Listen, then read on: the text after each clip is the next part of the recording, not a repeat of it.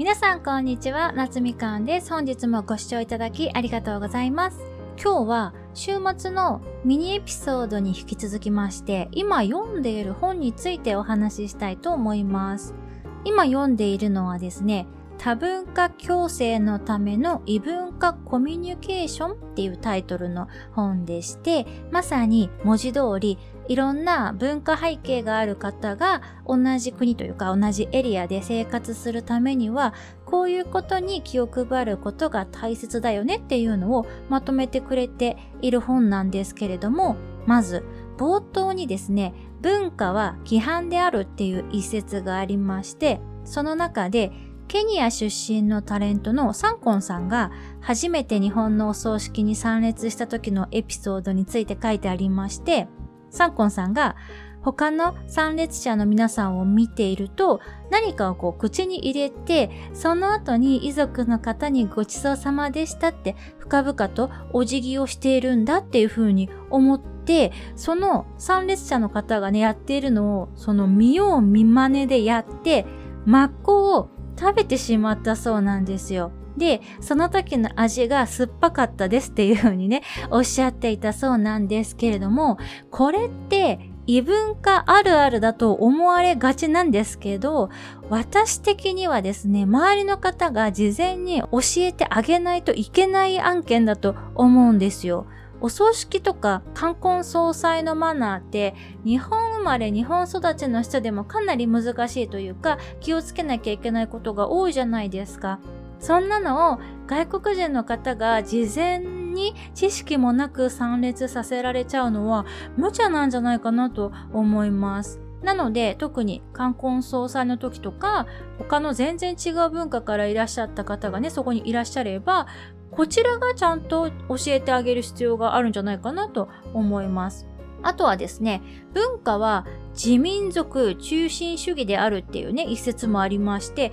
これはね、本当にそうだよねって、私も実感としてありますね。やっぱりみんな自国の文化が通常であるというか常識であるっていう風に考えがちで、それと比較してあの国の文化は変とか、この国の文化はおかしいとか、そういう判断をしてしまいがちなんですよね。でも、その目線ってすごく狭いですよね。一つの文化しか理解してないのに、他のめちゃくちゃ数えきれないほどある文化に対して、それは変とか、これが常識だとかって何をもって判断できるんだっていうことになると思うので、これは文化に関してだけではないかと思うんですけれども、やっぱりメタな視点っていうのをね、持とうっていう意識を持つだけでもかなり違ってくるのかなと思います。昔、ここが変だよ日本人っていうテレビ番組があったと思うんですけれども、私はね、結構幼い頃から自分が日本人のくせに日本人の人はなんでこういうこと言うんだろうとか、するんだろうとかね、結構疑問に思ってたタイプなので、やっぱり自分たちの文化が世界の他の文化から見たらずれてるんじゃないかっていう、そういう視点を持つだけでもかなり視野が広がるんじゃないかなと思います。あと、これはね、読んでびっくりしたというか驚いたことなんですけれども、韓国人の方が日本に来てイライラするのが、スーパーのレジとかでレジ袋に詰めるときに日本人は食べ物と雑貨を分けたりとか、あとお肉とかの生成食品とかをこう別のビニールに入れてからレジ袋に入れたりするじゃないですか。韓国人の方からするとそういうのもいいから早くさっさとしてって思うらしいんですよ。私日本人の方って世界の中でもかなりせっかちな方かなっていうふうに思っていたので韓国人の方の方が全然せっかちというか時間にシビアというかね無駄な時間を我慢できない方なのかなっていうのはちょっとびっくりですね。あとは友人同士でご飯に行った時とかに日本人だと結構割り勘とかされる方が多いと思うんですけれども中国とか韓国の方だと一緒にご飯行ったメンバーのうちの誰か一人が全員分払うっていうのが常識っていうか文化らしいんですよね。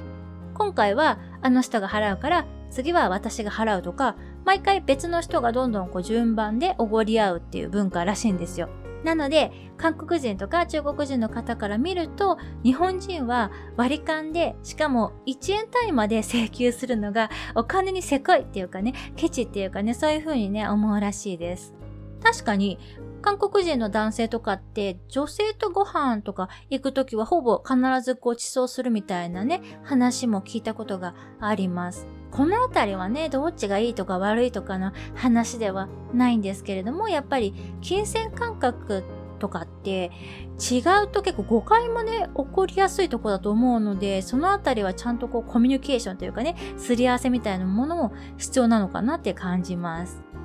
このね、金銭感覚については、同じ日本人同士でも結構地域差とか世代差もね、あるなっていうふうに私個人としては感じていて、同じ文化のね、中で暮らす人の中でも、いろんなことのね、価値観のすり合わせって、やっぱ事前にするのって難しいじゃないですか。だから、慎重にというか柔軟にね、対応していけるようになったらいいなっていうふうには個人的には思います。それではまた次のエピソードでお会いしましょう。バイ